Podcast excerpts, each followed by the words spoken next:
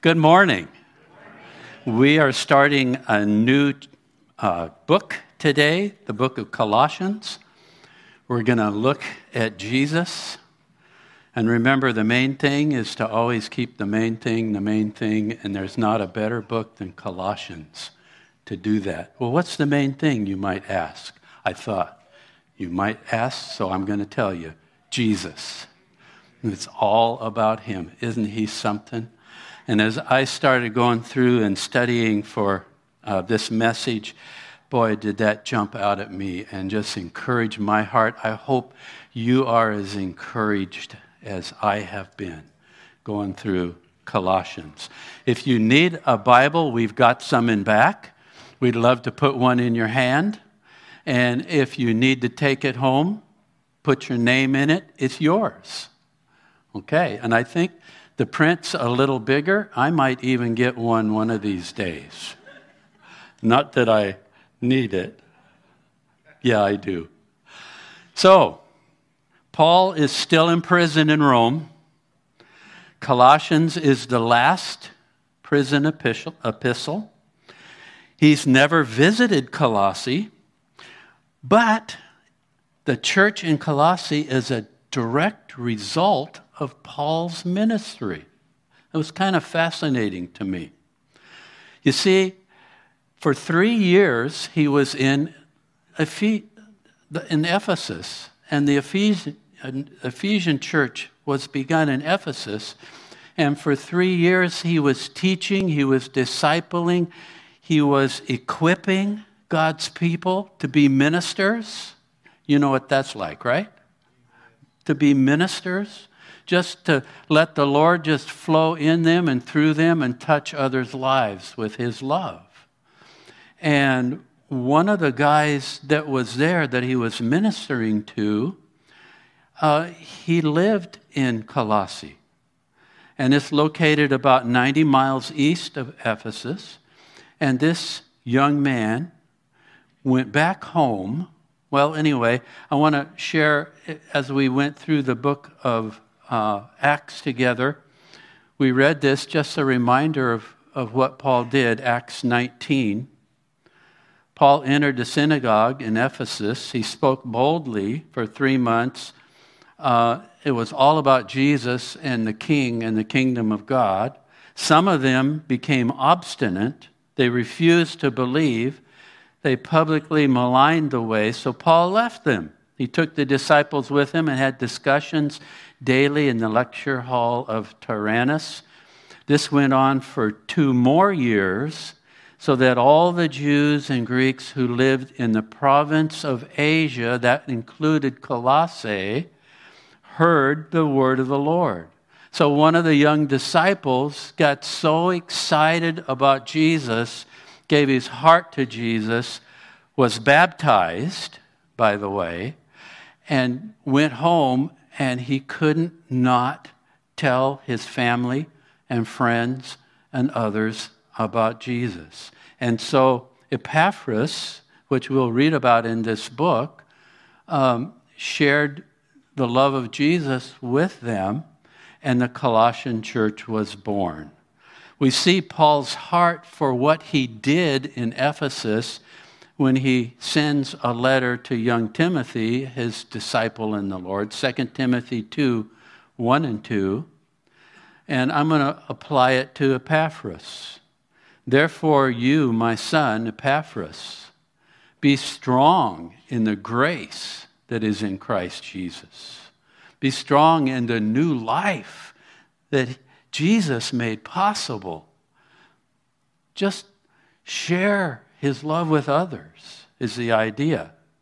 And so Paul goes on there, and the things that you've heard from me, Paul, among many witnesses, commit these to faithful men, your family, your friends, who will be able to teach others also. So there we see we got Paul, we got Epaphras, we got family and friends, and we've got others. And until it gets to the others, the job isn't really done in discipleship. Until things were going great in Colossae, until some something crazy began to happen. Now, Jesus told us that this would happen to be aware of it, but here it came on hard, coming after these new believers in Colossae. False teachers and false doctrine came knocking on their door. Some became so troubled that it placed a chokehold on their newfound walk with Jesus. And Epaphras headed for Paul. Uh, did a little bit of research. Um, Bible teacher uh,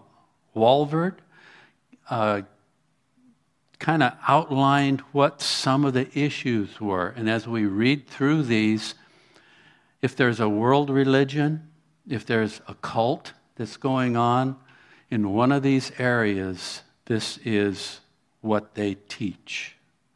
It stressed a need for observing Old Testament laws and ceremonies. It was built on the law, trying to be good enough, earn God's favor. It was philosophical, emphasis on a special, deeper knowledge, almost mystical. It involved the worship of angels as mediators to God.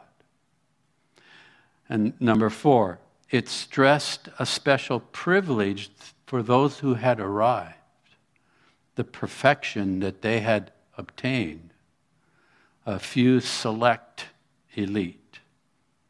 But finally, and most importantly, and the greatest damage of all, it denied the very deity of Christ. And Walvoord adds, thus calling forth one of the greatest declarations of Christ's deity found anywhere in the scripture. And what a great little book we have. Pastor, he's a new Christian himself, this Epaphras. He goes, Man, I'm over my head. I don't know how to deal with these guys. He travels to Rome to see Paul, who's in prison and can't leave. Paul's response is this letter that we have in our hands today. Paul had never personally met these people, but it was his ministry through Epaphras that touched their lives and changed their lives. So let's look at Colossians. We'll start with Paul's greeting, chapter 1, verse 1, and we'll look first of all at verses 1 through 8. Paul, an apostle of Jesus Christ, by the will of God, and Timothy, our brother. Timothy was there visiting Paul as he was in prison also. To the saints and faithful brethren in Christ who are in Colossae, grace to you and peace from our God, our Father, and the Lord Jesus Christ. So, Pastor Epaphras, the young man, arrived. He's visiting Paul in the prison cell and out of that visit comes one of the greatest defenses of the true faith the ortho, of Orthodox Christianity that we find anywhere in the New Testament. In this letter, Paul dissects the heresy and the attack on this young group of believers in Colossae. But before Paul rolls up his sleeves and goes on the attack and douses the fires of heresy, he first wants to warm their hearts. And so we go to verse 3 and see what Paul has to say to them. And Paul says this We give thanks to God and Father of our Lord Jesus Christ, praying always for you, since we heard of your faith in Christ Jesus and of your love for all the saints, because of the hope which is laid up for you in heaven of which you heard before in the word of the truth of the gospel, which has come to you, and it has also filled all the world. Well, stop right there in the middle of that verse. We'll get back to verse 6. But notice there's the faith, there's the hope, and there's the love. And that's the fruit when someone gives their heart to Jesus. That's, that becomes their foundation for living in this world that we live in. Um, a Bible teacher refers to the faith, hope, and love as the apostolic mark of genuine believer in Jesus Christ. Understand the year was 62 AD. Paul's in prison. It's only been 30 years since Jesus' resurrection and Jesus' command to go and share the gospel in the whole world to a few crazy fishermen and other disciples. Know that there's no motorized travel, no printing press, no radio, no film, no TV, no internet, no Facebook, not even Twitter. Jesus had left the gospel in the hands of these few fishermen. They're all gathered in the upper room in Jerusalem. What kind of progress in just three decades would you think would happen in the world? Well, that's a tough one to do. It, it'd be difficult. Like Paul has said to them, the whole world? Well, he's speaking of the Mediterranean world that they're living in, surrounding the Mediterranean Sea, and the gospel had reached all of that area by this time. It's amazing. In a brief 30 years, this has happened. I think there's two reasons. First, why it's the power of God the Holy Spirit filling his people. But second, these people were available for God to fill and to use and to send out. Acts 1 8, Jesus said, But you will receive power when the Holy Spirit comes upon you, and you will be my witnesses, telling people about me everywhere in Jerusalem, throughout Judea, Samaria, and to the ends of the earth. Whoa, all the way to Willows? Yeah. Isn't that cool? It is. Well, look at your notes, the first one, and just kind of notice this. When God's power and man or woman or youth or child, when their availability come together, well, there's no limit to what can be accomplished right now through one of our young people. Fellowship of Christian Athletes Club is going again on campus. There's no limit to what God can do. Still true today. The way I like to put it, Jesus is looking for fat Christians. What?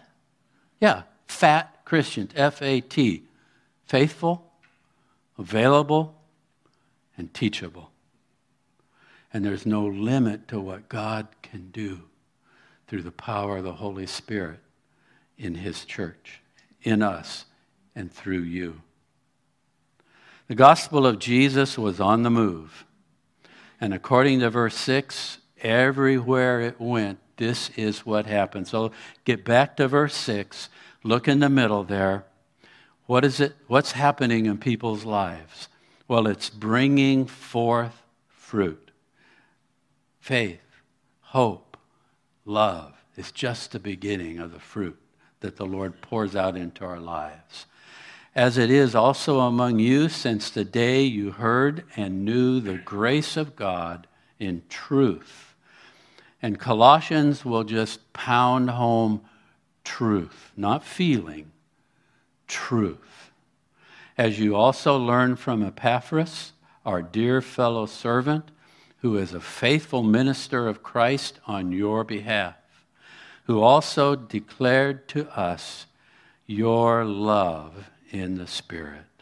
So, Colossians, this new church that look, has learned to accept Jesus, to love Jesus, to begin to share his love with others, it's not unique when believers embrace personally the love of Jesus, the grace of Jesus, spiritual fruit begins to happen in their lives from the inside out.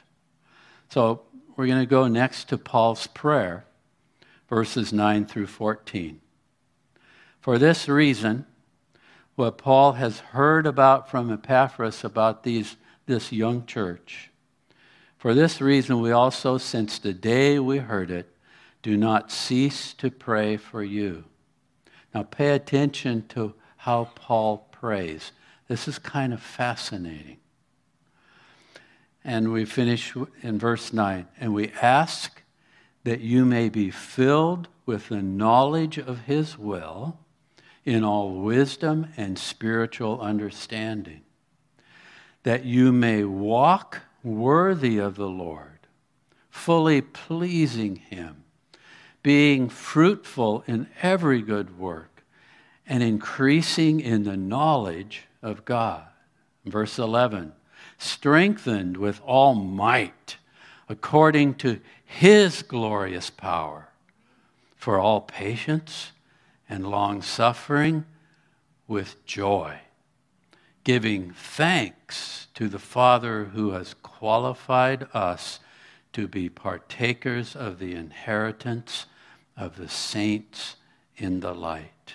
Now consider Paul's prayer there. Notice how Paul prays for the things that we don't typically pray for.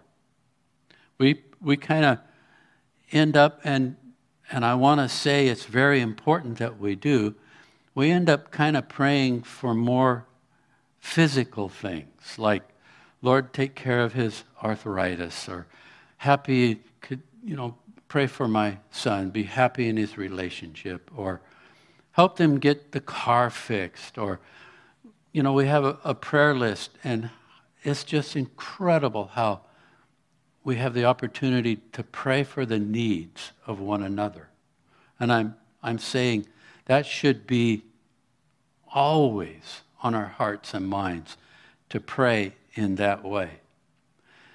Um, if we go back to Philippians, where we've been, and look at verse 6, chapter 4, verse 6, this is the command so you're going through a tough time physically or whatever it might be. Don't be anxious, but in everything, by prayer and supplication with thanksgiving, let your requests be made known to God. But notice Paul goes beyond that. And that's kind of what I want us to see this morning. Under the inspiration of the Spirit, as he prays for these people, he asks Lord, help them to know your will. Help them to walk a life that's worthy of what you have done for them. Help them be fruitful. Help them be strengthened in your power and your might, that they might not have to live a Christian life in their own strength. And Lord, help them to be patient and full of joy as they're going through difficult times. So, Paul his prayer goes beyond their physical needs and it focuses on their spiritual needs.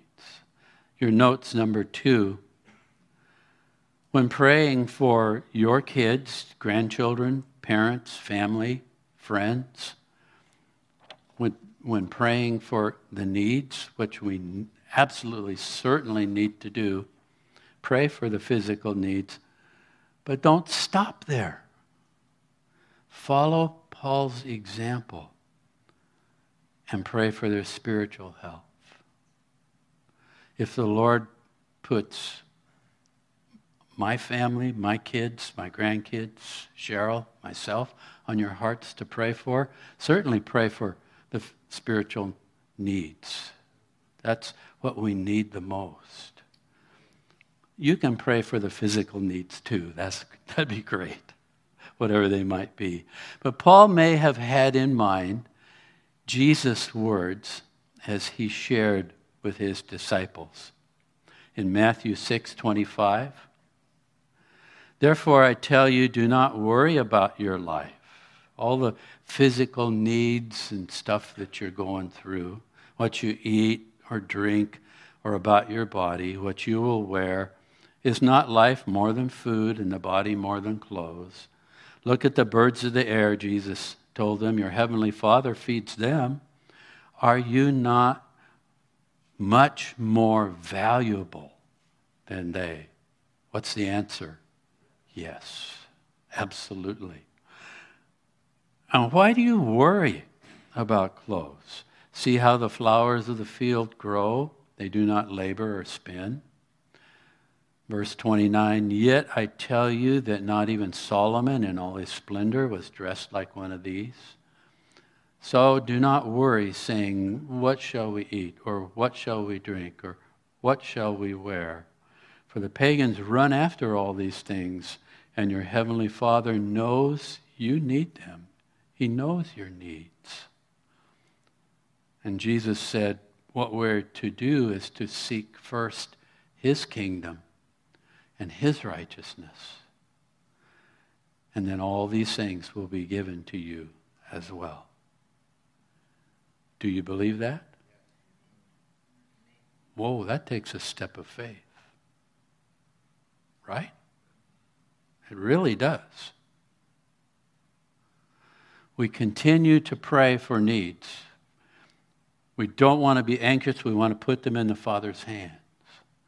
But go beyond those needs and start praying for one another that, that, that we would just be full of the Lord, that we be strengthened from the inside out, that we would walk a life that worthy of what Jesus has done for us, that our life might touch others' lives around us. And again, if you find yourself praying for myself or our family or Pastor Jared and his family or, or elders or deacons or others in your life group or whoever the Lord puts on your heart, go beyond needs. And I think it'd be a great idea if you just opened up Colossians and you took Paul's prayer and you just prayed that prayer for someone. Huh. Watch what might happen. It could be, it could be life changing. So I encourage us to do that. So when we pray like Paul, we just simply come as we are our baggage, our needs, our struggles, whatever they might be, and we come to Jesus. One of the verses that has held me up for many years, and I want to share with you this morning. There was a time when I read this verse and I go, Jesus, that's not happening. And then as I kept reading the verse and asked the Lord to work in my heart, I begin to see it. I begin to see his work in my life and him lifting me up. And it's his invitation. In Matthew 11, 28 through 30, Jesus says, Come to me, all you who are weary and burdened, and I will give you rest, whatever you might be going through. Take my yoke upon you and learn from me. And that's what Paul is saying. That we might open our hearts and just be so full of the Lord that fruit will begin to take place from the inside out. For Jesus says, I'm gentle and humble in heart, and you will find rest for your souls. For my yoke is easy and my burden is light. So Paul wraps up his prayer. He reminds the Colossians here in these next verses that we'll look at as we finish verse 12 through 14, he will remind them of how great the Father's love is for them in an, I found, a very fascinating way. So let's go to the middle of verse 12. The Father who has qualified us to be partakers of the inheritance of the saints in the light verse 13, has delivered us from the power of darkness and conveyed us into the kingdom of the Son of His love. Isn't that an interesting statement? He's talking about His Son, Jesus. And He says, That's the Son of my love. Let that sink in. For it's in Jesus, verse 14, in whom we have redemption through his blood, the forgiveness of sins. And when we consider that our redemption could only come through the Son of the Father's love and his blood shed on Calvary's cross, that should really grab our heart. Take a moment to ponder and meditate and let it sink deeply into our hearts. When Jesus was sharing with a Pharisee Nicodemus, one of the things that he shared with him was about the Father's love. And you see, Jesus knew how great the Father's love was. And this is what he shared. John 3:16. For God so loved the world, that's you and me, that he gave his only begotten Son, that's the Son of his love, that whoever believes in him should not perish, but have everlasting life. Is that not just amazing? It just blows me away. So as you pray for the needs, yeah, pray for the physical needs, but go beyond that and remember Jesus' words. As we pray, remember how great the Father's love is for you that he would give the Son of his love on your behalf to take my place and your place on Calvary's cross to pour out his blood that we might be forgiven for eternity and know that we have eternal life through Jesus. And that's why, because we know the extent of his love, we can go back to Philippians chapter 4, verses 6 and 7 as we pray and not be anxious. We're to be anxious for nothing, but in everything by prayer and supplication with thanksgiving. Let your requests be made known to God, and the peace of God, which surpasses all understanding, will guard your hearts and minds through Christ Jesus. Wow. So, already this little book has in a huge way touched my heart and encouraged me to pray more and to pray for you. And please pray for us. So, now back to Epaphras coming to Paul. Whoa, we got a problem in Colossae. And he's a new Christian. and He's over his head in the problem. He doesn't know what to do. Paul, I need help. The false teachers are coming, they're knocking on the door, and they're saying, Oh, just believing in Jesus, that's not enough. And so the very person and work and deity of Jesus was being questioned, it was under attack. And Paul now is going to roll up his sleeves. He's going to put on his spiritual boxing gloves man, he's going to come out swinging. And we're going to look at this next section that begins the supremacy of Christ, verses 15 through 17. Who is Jesus? He is the image, verse 15, he is the image of the invisible God, the firstborn over all creation. For by him all things were created that are in heaven and that are on earth, visible and invisible, whether thrones or dominions or principalities or powers. By the way, that leaves nothing out. All things were created through him and for him.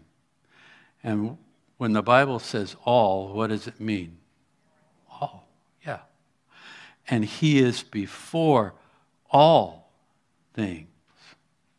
And in him, all things consist.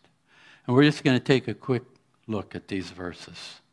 He, Jesus, verse 15, is the image of the invisible God. On your notes, number three, the Greek term image means exact representation, not just like, uh, alike in form, but also in substance. Jesus was fully God, very God, in nature and character. Paul's point, though Jesus was 100% a human being, he wasn't a weaker or created reflection of God, as some were claiming in Colossae. He was the full blaze of God's glory. Remember the three on the Mount of Transfiguration when, when the glory of the divine nature of Jesus himself somehow broke through the human form.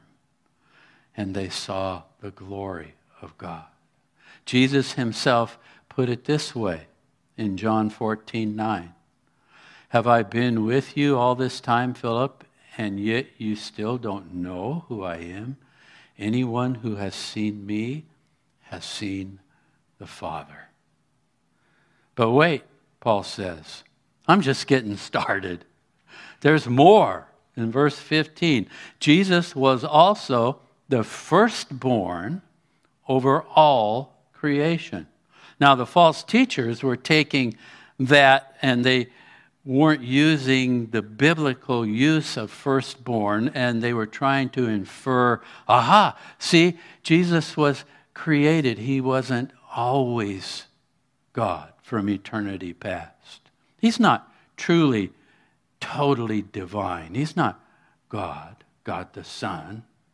He's not God of very God. And today there are several groups that come knocking on doors echoing this same heresy and they're presenting a counterfeit Christ. But the early church fathers correctly explained that the biblical term firstborn refers to his title of status and not just some birth order, not that at all. If you look in Exodus 4:22, God calls Jacob the firstborn even though it was Esau that was born before him. In Jeremiah 31 9, Ephraim is called firstborn, but it's over his older brother, Manasseh. Look on your notes, number four. Biblically speaking, the term firstborn is a title of authority and preeminence. Authority and preeminence. That's Jesus, King of kings and Lord of lords. There will be a day when every knee will bow before him. As the firstborn over all creation, Jesus is not part of creation. Jesus is the chief. He's the CEO of all creation. And more than that, Paul explains Jesus is God the creator of all creation. Let's look at verse 16. God, the creator of all creation, for by him, verse 16, all things were created that are in heaven and that are on earth, visible and invisible, whether thrones or dominions or principalities or powers. All things were created through him and for him. Have you ever wondered really, what is this life all about? Why am I here? Why was I created? Well, Paul says, here's what it's all about. Here's the secret to what makes life worth living. You were created through Jesus and for Jesus. And this means the only way life will work as, it, as it's meant to work is through him and for him, and you'll be fulfilling the only reason of what life is really all about. So, give an example. You know, I've had some friends take me up in airplanes and gone over the valley and looked at things, and I'm thinking, well, the rice harvest, I'd love to see from the air, the rice harvest. I'm going to call a friend who has an airplane and maybe get another ride and go see how everybody's doing. And I'd, I'd like to go flying and I call him up and I go, hey, could you take me up today and over the valley and so forth? Oh, sorry, I'm out of town. I go, oh, wait a minute. I didn't think of this. I could just rev up my Chevy Volt. It's a plug in hybrid, you know. It's really something. I could drive up a mountain, I could hit the accelerator, and I could fly out over the valley. It'd be great. Wait a minute. That's not going to happen. My Volt was never made to fly. A very nice California Highway Patrol officer told me that just the other day. so, too, people say, I'm going to fly high. I'm going to take all life has and grab it. I'm going to live for myself. Uh, but they end up crashing because that's not what life was designed to be.